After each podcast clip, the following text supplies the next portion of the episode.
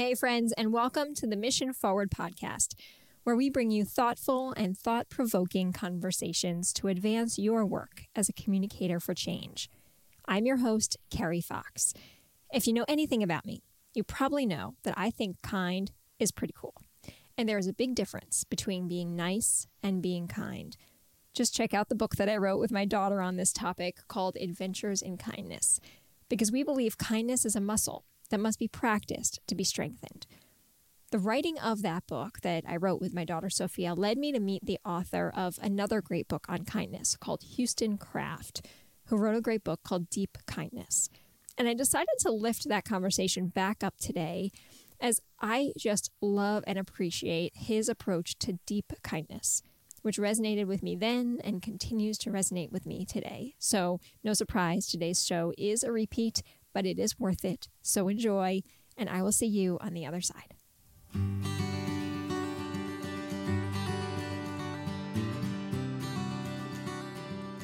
People more actively seek Advil than they do vitamins. When we talk about kindness, it's a bit of a, a vitamin concept to people. I think people oftentimes treat it as a nice to have. Part of the argument in the book is that it's a it's not a nice to have, it's a must have. I would argue it's an essential ingredient to not only a fulfilled life, but to healing a world that I think is presently, you know, actively divided, challenged, overwhelmed, anxious, stressed, hurting, all of the things that we don't want for our world, for our kids, for ourselves.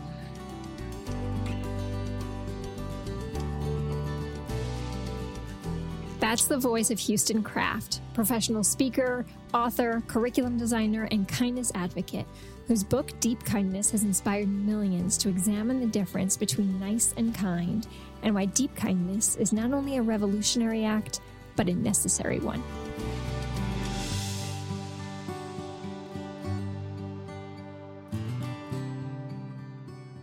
Folks, and welcome to this episode of Mission Forward, where each week we bring you a thought provoking and perspective shifting conversation on the power of communications as a tool for social change. I'm Carrie Fox, your host and CEO of Mission Partners, a social impact communications firm and a certified B Corporation. I'm so glad to have Houston Kraft with us today. In addition to his work as the author of Deep Kindness, which we're going to get into today, he's also the co founder of Character Strong, which develops trainings and curriculums that create more compassionate cultures in schools and communities. And to date, his work has reached more than 1 million students and their teachers, which is incredible. Houston, before we get into our conversation, you and I have a few things in common. We both published our first books in 2020 at the height of the COVID pandemic. Both of them were about the practice of kindness. Yours was more for parents and teachers, whereas mine was more for younger kids, uh, Adventures in Kindness, but both designed to build kindness activists. And that's a little bit of what we're going to talk about today. It was actually a chance encounter during those book launch tours that gave us a chance to cross paths. And you may not even remember this, but you and I and my daughter Sophia both appeared on the Hallmark Channel the same week. And Susan Sullivan thought to make mention of you to me. And as soon as I learned about your work, I thought, gosh, I want to learn more about him. Um, and, and what you were doing just seems so incredible to me. So, welcome to the show, Houston. Thanks for taking so much uh, time and thought and what you've been building and, and sharing some of it with us today. Thanks, Carrie. Well, those are fun commonalities we have. I wonder what else we have in common. I know. Are you a Gemini? I know. I'm, I'm sure. okay, Scorpio. Fair enough. Um, but we'll find other things as we're talking. Let's start at the top. Tell me more about how your journey brought you to write Deep Kindness and to launch Character Strong. Uh, I love that you teed today up with perspective shifting. And I've become fairly convinced that words play a huge role in the way that we understand the world around us. Words, uh, in and of themselves, are perspectives. And a, a, big part of my journey, Carrie, started uh, in high school when I went to a summer camp. And I listened to a guy on stage named John Norlin. Uh, it was a camp out in the woods of Washington. And um, he defined a, a word that changed a big part of how I approached my life. The word was leadership. And he said that there's thousands of definitions of that word all over the world. And when you think about it, the way that you define that word in your brain, your perspective on that word, will probably play a big role in how you act with it in the world. That's true with a lot of words. How we think about a thing shapes the way we act with a thing. John said there's thousands of definitions, and people interested in this sort of thing have like done the work of putting all those definitions in one place and saying, what do they have in common? And what they discovered was that uh, there was one word or idea used most commonly across all these definitions, and the word was influence.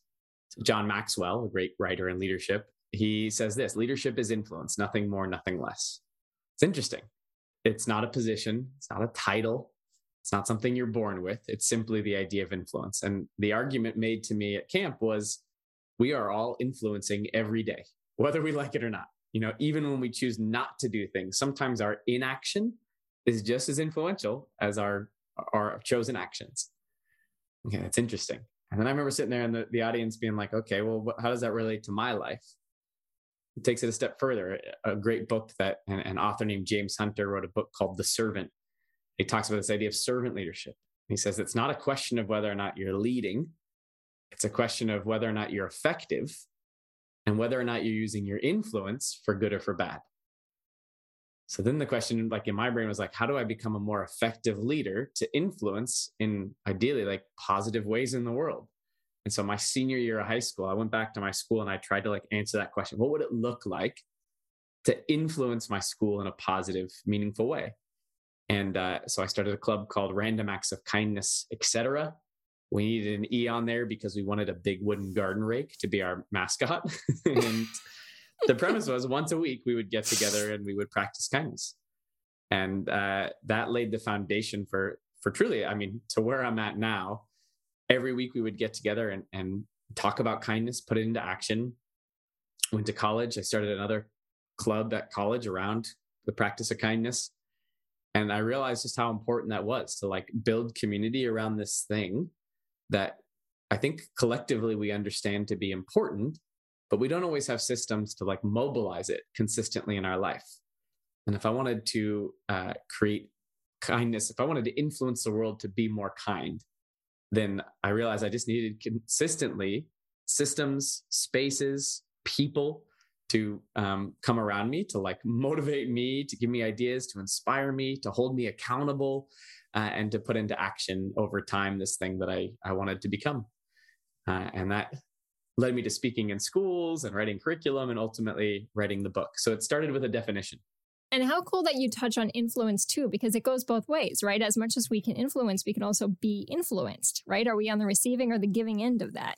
And what you have introduced in this concept of deep kindness, I think, has been such an important concept and so perfectly timed over the course of these last few years that there is, as you say, a really big difference between being nice and being kind and that when you ask folks, you know, are you kind? Folks are going to say, yeah, generally, yeah, I'm kind. But they might actually be thinking that they're nice or talking about the fact that they're nice. Talk to us more about this difference between nice and kind. And then um, we'll get more into what deep kindness really means. Yeah. Well, like a lot of things that I've um, learned that were important to me. I, I, spent, seven years consistently speaking in, in primarily high schools and middle schools. So I had a chance to speak at about 600 schools over the course of seven years. And uh, the, the gift of that job is you just get to hear a lot of young people's stories and a lot of young people's wisdom. And I was at a school outside of San Antonio. I did an assembly, and after the assembly was over, a kid came down to talk.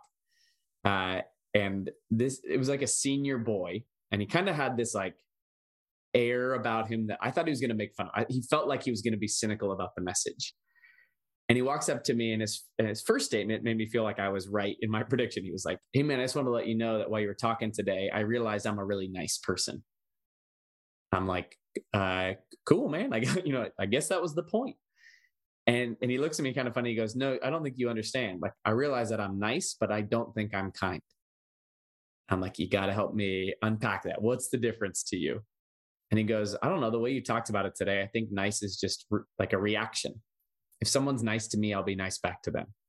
If I like you, I'll be nice to you, right? If I see you drop your things, maybe I'll go and help, especially if I think I'm going to get something in return, like a thank you, or, you know, if I think you're cute, your number, whatever the thing is, like it's a transaction. And he goes, kindness, the, the way you talked about today, kindness isn't reactive, it's proactive. It means you're choosing it. You're choosing it even when you don't feel like it, even if you don't get along with that person. Even if someone hasn't dropped their things, how do you still make them feel helped? And then you can see this like moment of clarity. And these like the gift of the work is like when you get to witness those moments, the kid starts to like get tears in his eyes. He goes, Why do we always wait for bad stuff to happen in the world till we practice making people feel good? And he goes, I realized while you were talking today that kindness requires a lot of work. And I think I have a lot of work to do. I was like, that's good, man. You're spot on. And and and to go back to you know this premise of definitions to words, I think that um, our world has oversimplified kindness, and in doing so, in many ways, unintentionally devalued it. We make it seem like it's something you just have to be kind or buy the coffee for the person in line behind you. And when we simplify it down to those random acts, you realize that we we lose the rigor, we lose the like sacrifice, we lose the difficulty, the discomfort, the work that's required in actually creating a more kind world, and actually practicing kindness when moments when you don't feel like it, when it's uncomfortable. And this kid said it so beautifully. It's not about being nice, it's about being kind. That is like the intersecting point of the work that that Sophia and I started through Adventures in Kindness too, because it was the same type of experience that we had. She was at the time in third grade. She and I keep a journal, so we we write notes to each other each night and put them under our pillows and share. And um, she was asking me why, essentially, why people in power can be so mean, how people in power can be so mean. I'm thinking to myself, that's a big question for a little kid. Um, but we decided that if we didn't like the way that that felt, we could do something about it, right? And it wasn't the idea of just saying thank you and opening doors and making your bed in the morning. Those things are important, but those things are almost like, you know, th- that should be a natural part of your daily activity. But the idea of practicing kindness and building the muscle is something you have to do every day, and you have to get out of your comfort zone to do it. And so, our idea of Adventures in Kindness was to build 52 adventures, one for every single week of the year, that she and I could go on to practice kindness. And, and essentially, we didn't have the word for it, but we were practicing deep kindness, right? It was, it was how we better understand the world around us in order to shape and influence the world around us from a kid's perspective. So uh, it's why, on so many levels, I just really love what you've built and I love how much it's resonated. I had mentioned to you, I opened up a magazine recently and there you were. You know, I mean, it's your message is the kind of message that should be out there right now. And so I'm glad it's taking off. I'm curious though, and again, we're, we're here on a communications podcast. How much did you expect it to take off, or how much of this has surprised you along the way on the response that you've gotten to your work? I think about a, few things um, that I've recognized as true over the, the past many years doing this work. One of them um, was told to me by my mentor. It's I don't think it's like attributed to anyone, but it's a bit of an adage. It's that people more actively seek Advil than they do vitamins. When we talk about kindness, it's a bit of a, a vitamin concept to people. I think people oftentimes treat it as a nice to have. Part of the argument in the book is that it's a it's not a nice to have, it's a must have. I would argue it's an essential ingredient to not only a fulfilled life, but to healing a world that I think is presently, you know, actively divided, challenged, overwhelmed, anxious, stressed, hurting, all of the things that we don't want for our world, for our kids, for ourselves. And so I, I think the timeliness of it was was part one that we were in a space where where kindness was was a pain reliever more than just a supplement. Um, the other thing that I think is true is um, a Samuel Johnson quote people need to be reminded more than they need to be instructed, particularly when we're feeling stressed and exhausted or overwhelmed or busy or anxious. Kindness falls to the background because we have so much else going on. And so I think we need things that elevate it uh, into our busy world, or else we just get consumed by the relentlessness of productivity, by the relentlessness of our to do list, um, by the you know, just the deluge of data every day. It's just the news, the information that's inbound, and everything that we have going on. You know, um, one of my friends, Dr. Michelle Borba, she's been researching empathy for 30 years, and she says the three biggest barriers to empathy: connection, kindness, fear, anxiety, and narcissism. All three of which statistically have gone up, have increased over the past decade. So when fear is increasing, when anxiety is increasing, when narcissism is increasing, then the reminders of kindness become that much more essential. We need a lot more inputs and a lot more accountability. And then the last piece is going to be story. You know, I think that getting invited to practice kindness when you're already really busy and overwhelmed can sometimes feel like a lot for people. And I think we need and we learn best through story. So how can we wrap um, this this vitamin or this Advil, if you will, how can we wrap it in the a story that makes it digestible, approachable, relatable, um, in order to to transform through it.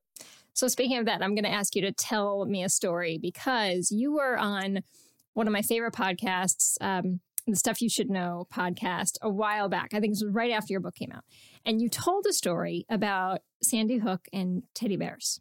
If you remember telling that story. I spend a lot of time speaking, Carrie, and, and uh, speaking is this like synchronous experience, right? You're in the space with people and you get a chance, typically with a limited amount of time, to like share certain pieces. And it's mostly story based. And in writing a book, you get a chance to like take those stories and then attach it to other anecdotes, to other pieces of data and and points that hopefully create a more cohesive narrative. And and when I discovered this um, this anecdote from Sandy Hook, um, it was one of those moments where you just like lean back from the computer and you're like, yeah, this is exactly what I'm trying to articulate as seen as evidenced by this like this painful moment. And what I read uh, when I was writing a chapter about empathy and its relationship to kindness was that after Sandy Hook, after the tragedy in Newtown, Connecticut, people from all over the world, right? We waited to this, here's this moment of tragedy, which is when we respond. It's the reactive moment. And people from all over the world were like, this is this is terrible. And so they sent Newtown, they sent Sandy Hook uh, uh, teddy bears, stuffed animals. Kids had lost their lives, and, and this is what the people thought to do. On the far side of that, what I learned in, in reading about it was Newtown had to rent a 20,000 square foot warehouse just to house all of these inbound gifts. So now you have a community struggling with this emotional trauma who has to deal with this like sort of logistical challenge. And the most profound moment was reading about the candlelit vigil, which one of the organizers who helped plan it in an interview, he said, You know, there were more stuffed animals present than there were people. And he goes, A teddy bear is great, but a teddy bear doesn't pay for counseling and a teddy bear doesn't pay for a funeral. If I don't take the time to understand what someone needs. And I'm giving you kindness detached from that listening, from that perspective taking, from that empathy.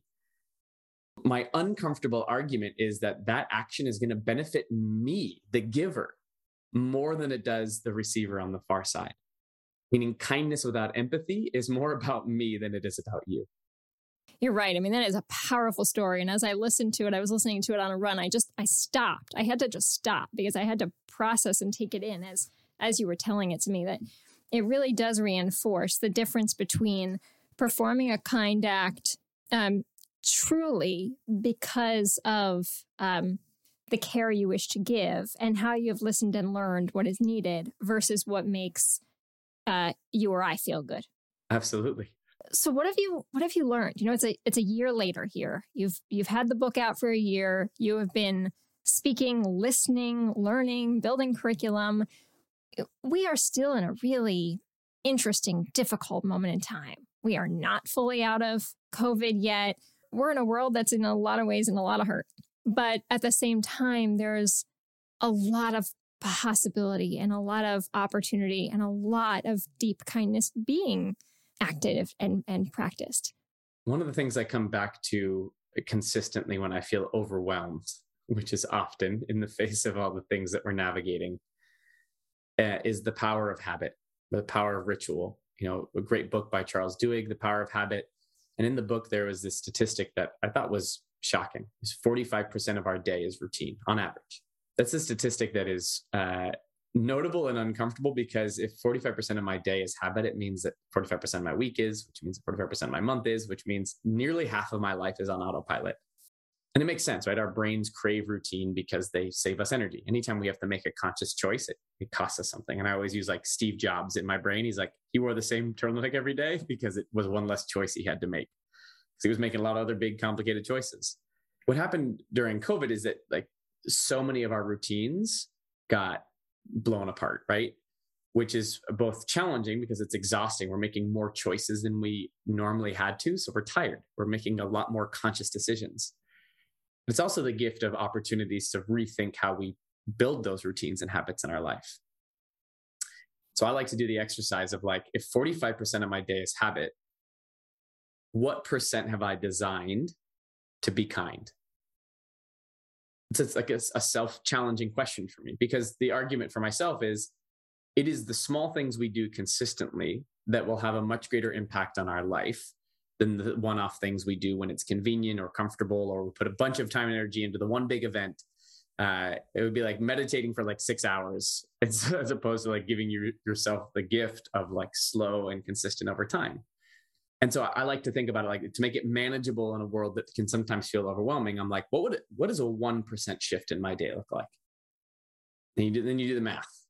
You know the average person is awake wait their waking hours is roughly 960 minutes. So each day you and i are roughly awake for 960 minutes. I'm like okay what's 1% of that? 9.6 minutes. Okay so not even 10 minutes of my day. What would it look like to dedicate 9.6 minutes daily to the practice of kindness to me that's one of the things that i've like been challenged by it's one of the things i spend a lot of time trying to teach to it's one of the things i try to like figure out how to live by mm-hmm. And then the argument when you think about mm-hmm. like the business world is always systems over goals. So how do you create systems that then actually hold you accountable to making that true? As an example at Character Strong, everyone in our organization at the beginning of each quarter sets a what we call a character goal. So mm. that it's typically around a word. So my word this quarter is whole. My word last quarter was grateful. Other team members, it might be kind, it might be present, it might be humbled, Mm-hmm. And the idea is every single day in the organization, we write out the things we have to get done. And at the top of that list, we write out our word. And one thing we'll do that day to live into that word. Right. So instead of keeping it abstract, instead of just crossing our fingers and hoping, we say, you know, in this example, what would it be like in 9.6 minutes to practice gratitude? And we, we have a system where everyone writes it out so people can see it. I have to think about it. I have an accountability partner this quarter. Her name's Ashley. So Ashley and I check in every week. How's it going? Her goal this week is to close her rings on her Apple Watch. She wants to be more balanced. Go, Ashley, go. Ashley, go. and then we have like in our team meetings every week when we get together to talk about other numbers in the organization, we just as uh, thoughtfully and systematically measure whether or not we're on track or off track in our character goals as we do with any other organ- uh, number in the organization. So it's like, it's about priority, right? How do we make these things a priority? It reminds me of so I went to a Jesuit university and we practiced cura personalis, care for the whole person, right? That that's really a lot of what you're saying and what I'm hearing from you too, right? It's not just about showing up and doing your work really well. It's how are you able to show up and practice the things that make you a better, more whole person in the process? Absolutely. Yeah. And with young people, I, it's like the, the paradigm shift of how do we ask them the question, who do you want to be when you grow up? Who do you want to be in your work? As opposed to just what do you want to do? All right, we got a few more minutes. I have one more question that I really want to ask you because of the fact that you get to talk with so many different types of people. And a lot of the work that we do is uh, either directly related to or or parallel to issues of diversity, equity, and inclusion. So we're not DEI consultants, but we're often working with organizations who are along that journey somewhere and trying to figure out how to communicate the commitments that they've made or sometimes even redesign their practices to be more equitable in that process. And uh, often what we hear from folks is, gosh, I'm just so over I'm overwhelmed. I'm worried I'm going to say the wrong thing. I'm just not going to do anything. I'm just I'm just frozen in my tracks. And we always say start where you are, right? The best thing to do is start right where you are and we're going to take some actions and we're going to take it slow and we're going to make sure we can deliver on those actions, but start where you are. And for you, you are working with such a diverse set of folks. And one of the things that I'd love to hear from you if you're if you're able to come in on this one is how do you communicate with folks across some of those known barriers maybe it's across generations, maybe it's across different types of divides that might exist, to ensure that folks are hearing what you want them to hear and then and then doing something like taking action with these amazing messages that you have to share? It's a great question. I think one of the more challenging, complicated ones of our of our culture today. I think it's going to be a continued thing we navigate collectively uh, because so much of it is rooted in in empathy and perspective taking. Mm-hmm. W- one of the principles that we teach in our curriculum is what we would describe it as circles of care. And if you were to picture yourself in the center of a ripple and you have circles around you, um, the concept of circles of care is that um, empathy and perspective taking is cognitively easier when we are trying to understand people who are most like us. It kind of makes sense. Like if you grew up in the same area, if you grew up in the same religion, if you grew up in the same political spectrum, if you grew up with the similar mental needs or physical needs as someone, you have more lived experience to more easily and readily understand them. It makes sense then that the farther out you go, if you picture those circles getting farther and farther away, the argument is that it it's not impossible. It just requires a, a bigger cognitive lift, right? Perspective taking is intentional imagination. It's harder work to extend your experience into an experience that is totally unlike yours. So it requires practice. If you think about like trying to do that from the closest circle to you to the farthest one away, if you were trying to, to jump to that farthest circle away immediately, you're definitely going to stumble and it's going to be hard and confusing and you might make some errors along the way. So I'll start with that statement, which is that empathy is not uh, you either have it or you don't. In fact, people can have really high levels of empathy for people who are most like them. The more challenging work is how do you extend beyond the people most like you? And that requires like some skills, right? There's uh, there's curiosity, there's asking good questions, there's a willingness to be humbled, there's vulnerability there, there's all kinds of complicated things that makes that work hard. And I believe that those are all things we can teach. That's part of what Character Strong does, is it teaches those foundational skills that allows us to engage in the kind of conversations you're talking about. But let's say I'm having that conversation with someone right now, which we do a lot in our work at Character Strong. We serve a lot of different diverse schools and families and students in our work. And so um, I come back to words because words are perspectives and paradigms. And most of the time we experience conflict, it's because we are uh, talking about things from totally different perspectives. So you might say the word diversity or equity or inclusion. and that's going to mean something in your brain that is sometimes totally different from how someone else thinks about it in theirs. So if I were engaging in a conversation, the first thing I would ask, ask is like, hey, when you use that word equity, what does that mean to you? then just uh, try seek to understand first and make sure that we have a common language. Yeah. And if your definition is different than mine, I might say that. I might say, "Oh, that's really interesting. I think about it like this." Do we have anything in common in those definitions that we can like operate from? Because before we argue what's on the far side of that, which we might have valid different viewpoints on, let's make sure that we're like actually talking about the same thing.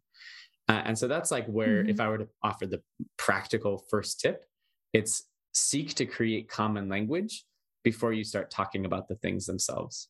Houston, I am so glad that we had this time together. I mean, it's just in that, right? What a simple, practical reminder that maybe it's so close to us that folks forget how easy it is to just pause and ask a question if you're in a different or a difficult dialogue, right? That we're we're more always more alike than we are different if we can focus on the commonalities, right? Yeah. Where do folks go to learn more? uh, both about the book and about Character Strong. Totally. Well, characterstrong.com will will teach you and tell you a bit more about what we're up to uh, serving schools. We work with about 5,000 schools all over the world, teaching uh, the skills that I think I like to say kindness is a behavior informed by a lot of skills that live beneath it. And so our goal is to teach the the skills that inform behaviors uh, that are that create a more compassionate world. Uh, if you want to learn about the book, it's just deep kindness.com. Uh, and those are two places you can learn more about whether it's school oriented or if you want to zoom out and think about kindness more holistically. That's deepkindness.com. Well, thanks for sharing your talents and your insights with us today. I am so grateful for you and for what you have started and look forward to continuing to follow your work. Likewise, Carrie. Thank you. Mission Forward is produced with the support of Nimra Haroon and the Mission Partners team in association with True Story FM. Engineering by Pete Wright. Music this week is by Elad Perez and Josh Leake. If your podcast app allows ratings and reviews, we hope you will consider doing just that for our show. But the best thing you can do to support Mission Forward is simply to share the show with a friend or a colleague. Thanks for your support, and we'll see you next time.